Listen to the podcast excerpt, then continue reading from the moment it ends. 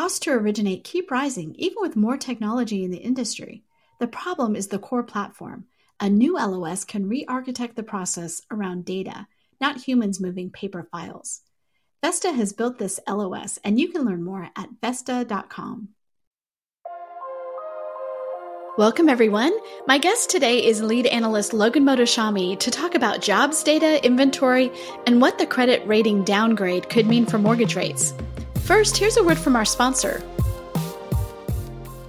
Hi, I'm Sarah Wheeler, editor in chief at HW Media, talking to Desmond Smith, chief growth officer at UWM, about SafeCheck. Desmond, how are trigger leads impacting borrowers? So, trigger leads have become a very big issue throughout many industries, not just mortgages. But specifically to mortgages, what we've seen happen is a loan officer or a broker will pull credit and sometime within minutes, but uh, definitely within the hour, uh, we've had consumers receive upwards of 40 calls. You know, within a day or two, they may receive hundreds of calls. So that's the reason that UWM created SafeCheck to protect borrowers. Thanks, Desmond. And listeners, you can find out more about SafeCheck at uwm.com.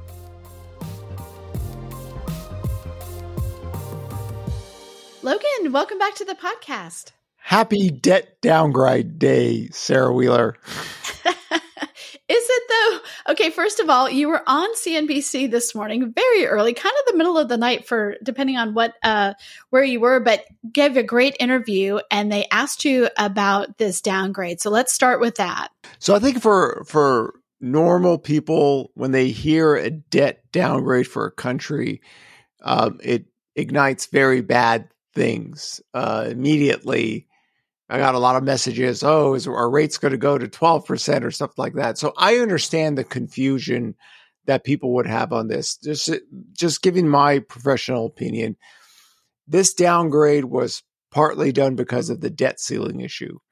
The United States of America is the only economic superpower where our debt is going to be top notch. The dollar's king. You know, uh, nothing's going to surpass this.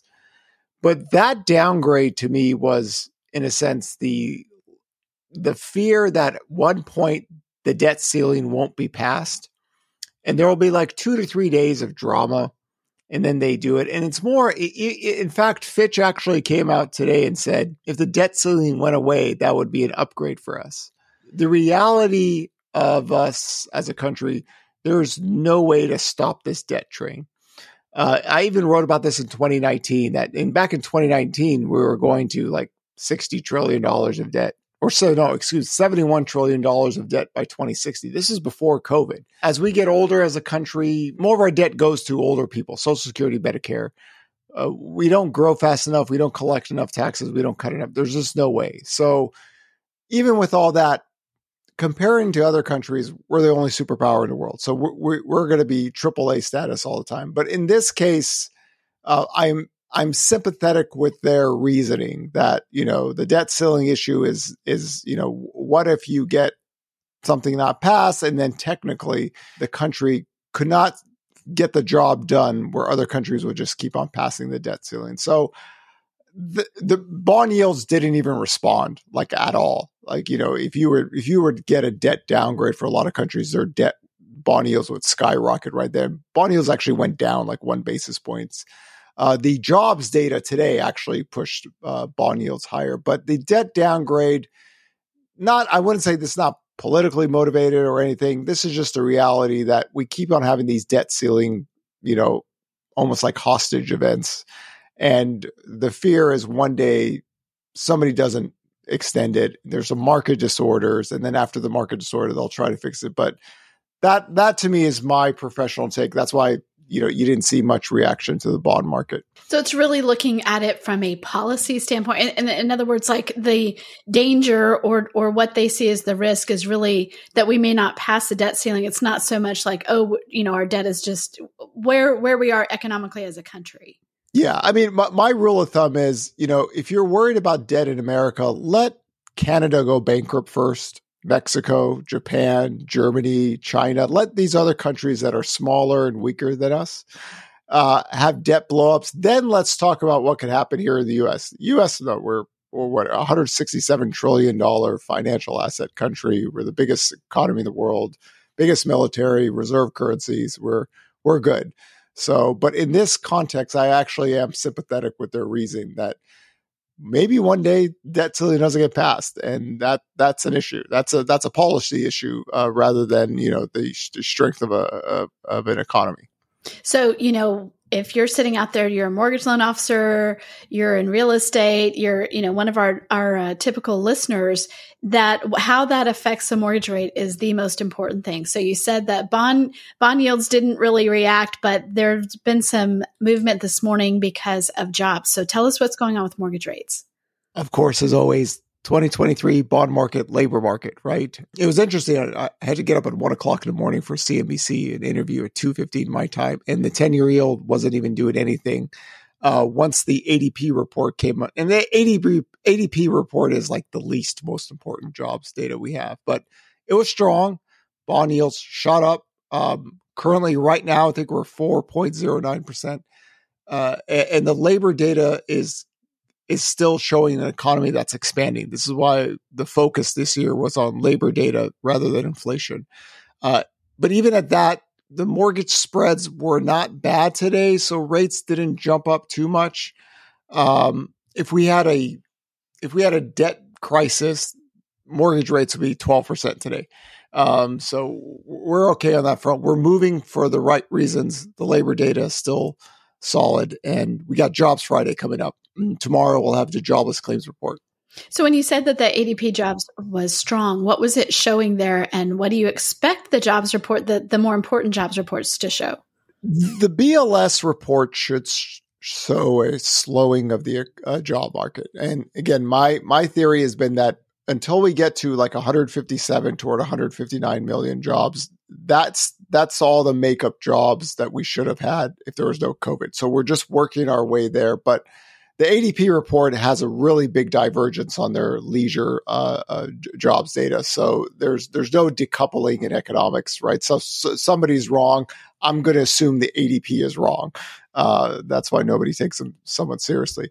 So the labor data should just be solid report, wage growth cooling down, job growth slowing down, but in the trajectory where we get into that 157 to 159 million level, and then we'll start to go back to a kind of a normal jobs market. Uh, and the Fed would want to see that, you know, uh, uh, wage growth cooling down. The job openings data came out this week, fell a little bit, but still near 10 million. So the labor data is fine, right? And I think, again, so many people went into the recession call, recession trade, and it hasn't panned out. So the bond market is is basically acting in accordance to better labor data. So on this podcast, uh, this because we do two every week. On this one, we always talk about inventory from the from the week before because you know we you've published your tracker every every week, and that's actually one of the things that CNBC also wanted to talk to you about because um, you know your last tracker we talked about what happened to summer housing market. I mean, what happened because it kind of didn't show up. So so talk us through inventory. So the trend of having new listings data trending at all time lows for 12 months is fully and intact. Uh, it was last year at this time where we saw the noticeable decline year over year after mortgage rates went above 6%. So, one of the things that I tried to explain on CNBC is that everyone has to realize with housing economics, supply is a function of demand. So, if people are not listing their homes to sell them, it's not because the mortgage rate has locked them down. They simply cannot afford to move, right? So, in this context, uh, housing demand, uh, existing home sales are still near 21st century lows, right? If you adjust it to the workforce, it's at 21st century lows. So, if you don't have people listing their homes to to to buy, and mortgage rates are still above 7%, the ability to grow sales is very limited. And then on top of that, active listings uh, is still near all time lows and it's negative as well. I think that's the, you know, it, if I would have told everybody we are sitting in uh, August and mortgage rates have been above 7% or near 7% for many months, and active inventory is negative year over year and new listings data, nobody would have believed me. They would just think inventory would have to skyrocket. And again, hopefully I have done a good enough job to train people that credit channels run inventory channels and people don't sell to be homeless. It's an interesting concept, but doesn't happen. Uh, and to the Federal Reserve members who uh, don't understand why won't people list their homes, you have to realize after 2010, you basically have to know you're approved to buy a home before you list it. So you have to go through this whole process because after 2010, qualified mortgage, most people get 30 year fixes. So if you have an affordability hit, not a nor- like a normal affordability hit, the mother of all affordability hits, you take supply off the market, which is a function of demand. That's kind of what I try to explain on CNBC. So we have very low active listings, new listings data is trending at all time lows, and existing home sales are trending near 21st century lows. So that's the housing market we're in right now. Uh, when mortgage rates do fall, right, that will boost up demand. Doesn't necessarily mean inventory will grow in big numbers, but it does promote sales. Uh, uh, but as of right now, we're just we're just kind of stuck. We're stuck at these very low levels. Home sales aren't crashing like they were last year, but they're not growing either. And that was the another point I tried to uh, emphasize on CNBC. So, give us the exact uh, inventory numbers for last week. It's one of the great things that we can do now because we do have Altos data. We have access to that, and and that gives us um, a very accurate real time count of how many listings came on the market in a given week, what was sold, all these things. So, what is the actual data from last week? To keep things simple, total active listings are under four hundred ninety thousand. Okay, so we're right about there. Uh, in it, back in 2015, we were 1.2 million, uh, and uh, new listings for data. same week. Yes, for the same week uh, back in 2015. So 1.2 million, 490,000. That's not a lot, right? Uh, that's that's not a lot of uh, single family listings, but new listings data. The only positive I see in the inventory data is that new listings data has not made another new leg lower. Uh, it's trending at all time lows, but it's not doing what it did last year, where it just made this new collapse. And we're going to start the uh, year with uh, uh another low level of new listings. So if this trajectory stays, we could actually have some flat to positive new listings data because it was about this time last year that the negative year over year data came in. So hopefully the bleeding has stopped on that. And, and that's what I'm keeping an eye on for for the rest of the year. But uh, seasonality is about to kick in for the active listings data. You know, September, uh, October. Traditionally, that's when you start to see the fall of that. And then new listings data is now entering its seasonal decline phase. So I'm keeping a close eye on those two things to see where we start uh, 2024 at. But uh, yeah, it's it's you know the the previous time I was on CNBC was May 15th, and I said, listen, guys, this is the walking dead. This is a zombie. And back then, the year over year inventory was showing positive data. I said, listen, eh, this thing, this thing will go negative. If we keep on doing how slow this is, we're going to have negative year over year inventory. And that's been the case. So explain a little bit like if if people aren't used to hearing you know both of these so how at what point do new listings become active listings? Because you're talking, you know, we talk about those as two separate things, which they are, but obviously they're related. And sometimes I get lost in the weeds there. So explain what what that looks like.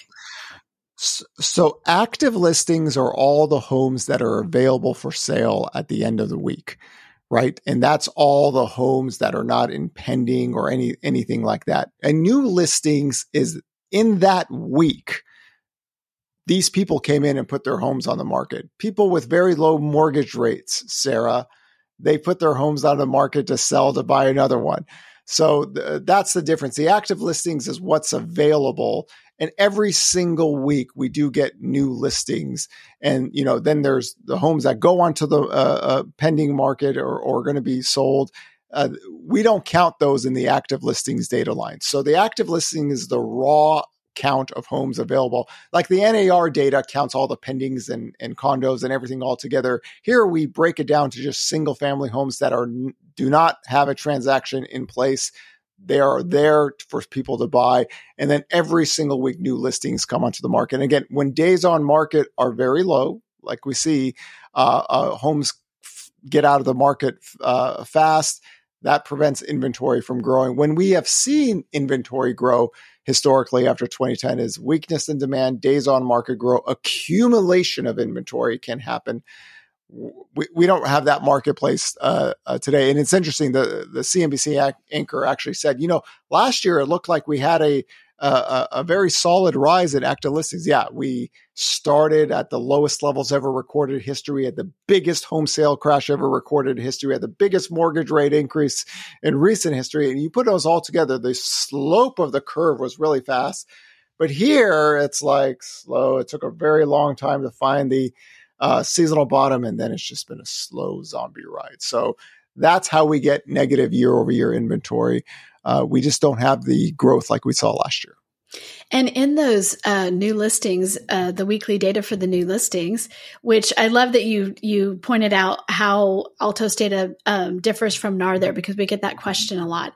But you were hoping to see some weeks this summer where it was going to be between eleven thousand and like seventeen thousand new listings. How many of those weeks have we had? We we haven't had any recently.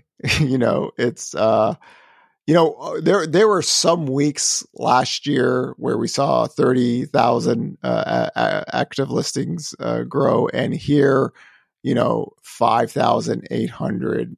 You know, nothing nothing to what I was hoping for, what we would see, and it's not because mortgage rates are low. Mortgage rates have been uh, uh, near seven or at seven or above seven for for oh, three months now. So it's not that. It's just we don't we don't have a lot of things going on. The market has slowed in that sense. The new listings data, of course, trending at all time lows does not help.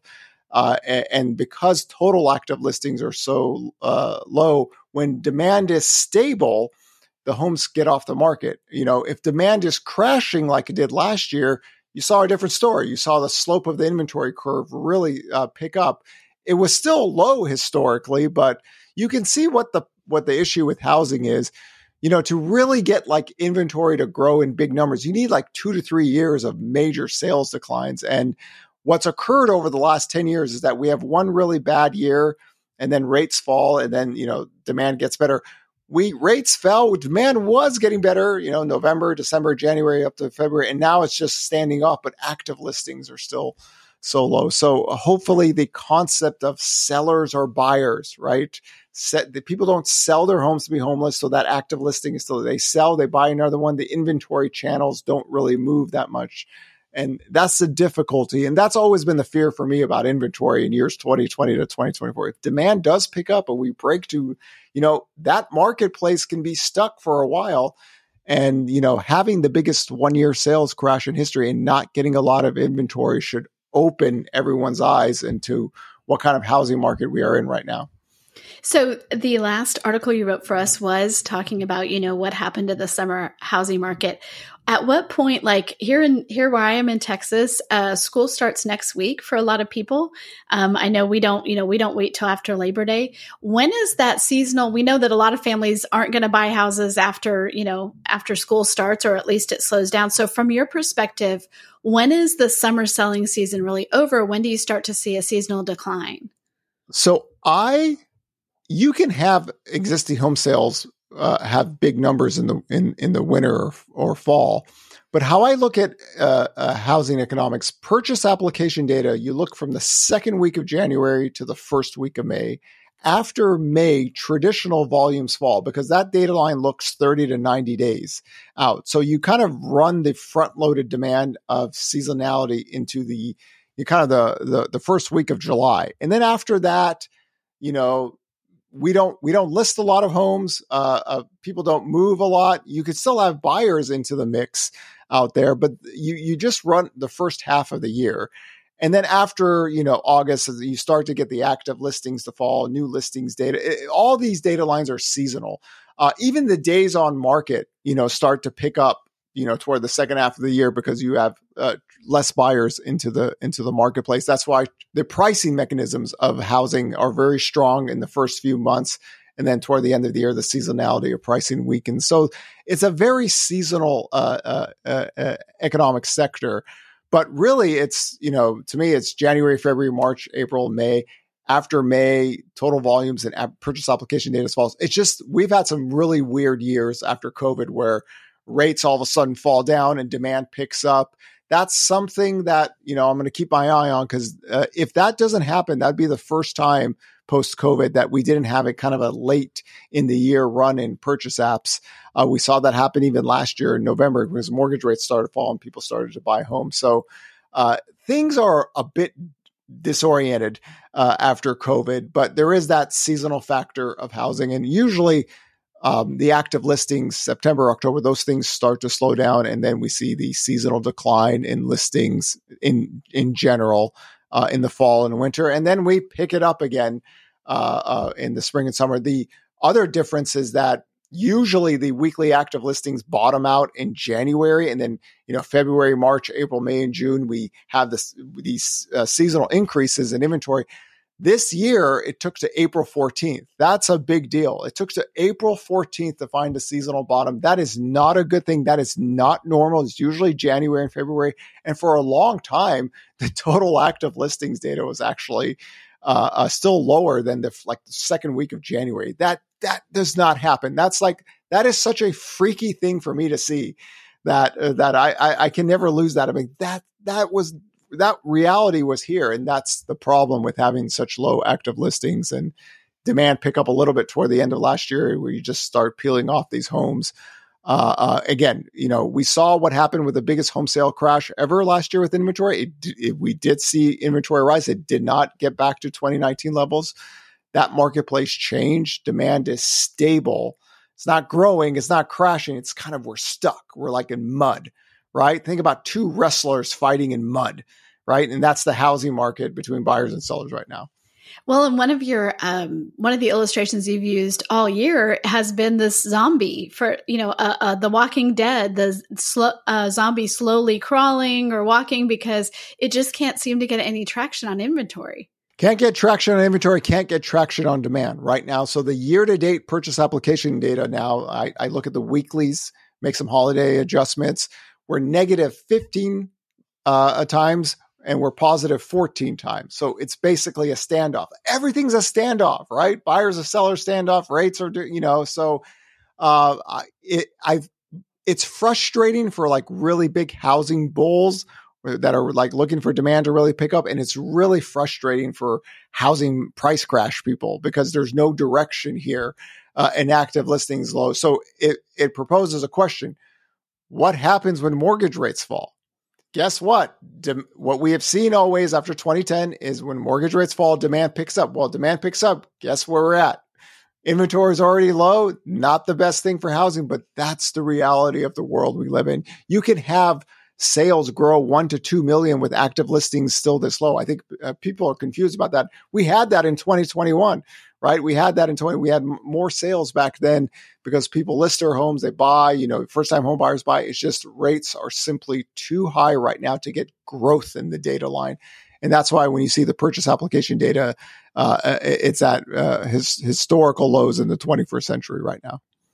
Wow, that is crazy. Purchase apps was the next question I had. So you already answered that. So for the rest of this week, because we do have such a big week on jobs, you're looking at the BLS report that comes out on Friday, correct? That's gonna that's gonna be the, uh, the yes. That- and when this when this podcast comes out, jobless claims would have already been uh, uh, uh, uh issued out there. So uh, jobless claims have has moved the 10 year yield aggressively up or down uh, uh, at times. So the last, we've had, a, in the last, I would say five weeks, we've had three really good jobless claims reports and continuing claims. Bond yields have pushed up.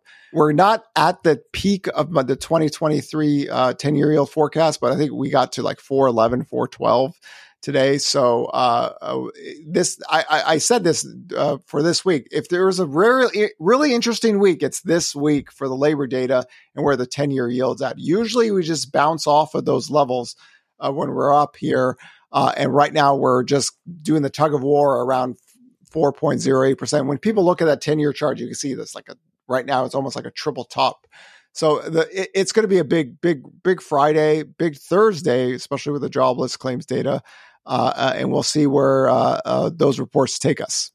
Chances that mortgage rates go up even higher on on based on that data. the best case I can make for higher mortgage rates is that the economy gets firmer, better, grows faster, right? You can break above four and a quarter. Of course, the Japanese situation can allow money to go to Japanese bonds, not US bonds. So there's a case to be made. But as of right now, we have not tested my four and a quarter level. It's bounced off every time. Uh, the growth rate of inflation is falling. That's a really big thing. A lot of the things that the Fed tracks are showing improvements now. So whenever you hear one of them say, there's no improvement in inflation. Okay, boomer, no. Yes, there is.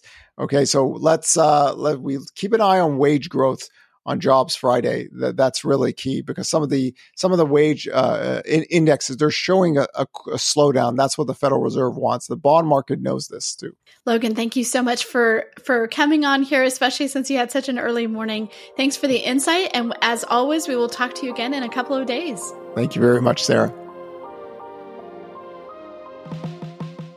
Hey folks, this is Clayton Collins, CEO at HW Media. I invited Brena Nath to give you a little more detail on Housing Wire Annual. This is Housing Wire's mortgage focused event that covers everything in mortgage finance from origination, servicing, secondary markets and partnerships with real estate, title, and valuation professionals. You have people like Frank Martell, the CEO of Loan Depot, our own Logan Mohtashami, lead analyst over at Housing Wire, Sandra Thompson, FHFA director, and even Khan, who's the CEO of Thrive Mortgage. These executives are taking the stage. What are they talking about that actually applies to you? So they're addressing how are they staying profitable in this business? How are they creating communication flows from the top down and making sure that everyone through the company is driving that business forward? How are they making the tough decisions? It's a tougher market, but even though it's a tougher market, there's still people who are growing. So, how are they winning that market share and what does their mindset have to do with that? And so, two of the big buzzwords that we use are actionable items and insights and walking away. But that is something we actually took and then went a level deeper to make sure we're we're creating those opportunities for you guys, whether it's on the pickleball court or staying after in the session to chat with these leaders at these companies, it's the people you want to be in the room with. You want to be surrounded by people who are growing because when I leave a conference, it's that energy that you want to take with you back to your business as you build out more strategy for 2024 and beyond. That's why we call it the starting line, right? You're, you're starting your business for the future. So that's where I would kind of touch on to start with. If you want to learn more about Housing Wire Annual, visit housingwireannual.com. Or if you're on Housing Wire, you can click the events tab and see all of our events, Housing Wire Annual included. This event is October 10th through 12th in Austin, Texas. We're bringing you a special promo. I'm not even going to tell you what it is on air right now. Um, you have to DM me. So you can hit me up on LinkedIn, Clayton Collins, CEO of HW Media, easy to find, or on Instagram at Housing Clayton. So check us out. Join us at Housing Wire Annual. Thank you. See you in Austin. Thanks for listening to Housing Wire Daily. If you haven't already, we'd love for you to take a minute to rate the show and leave a comment. And make sure to tune in tomorrow for more news and insight.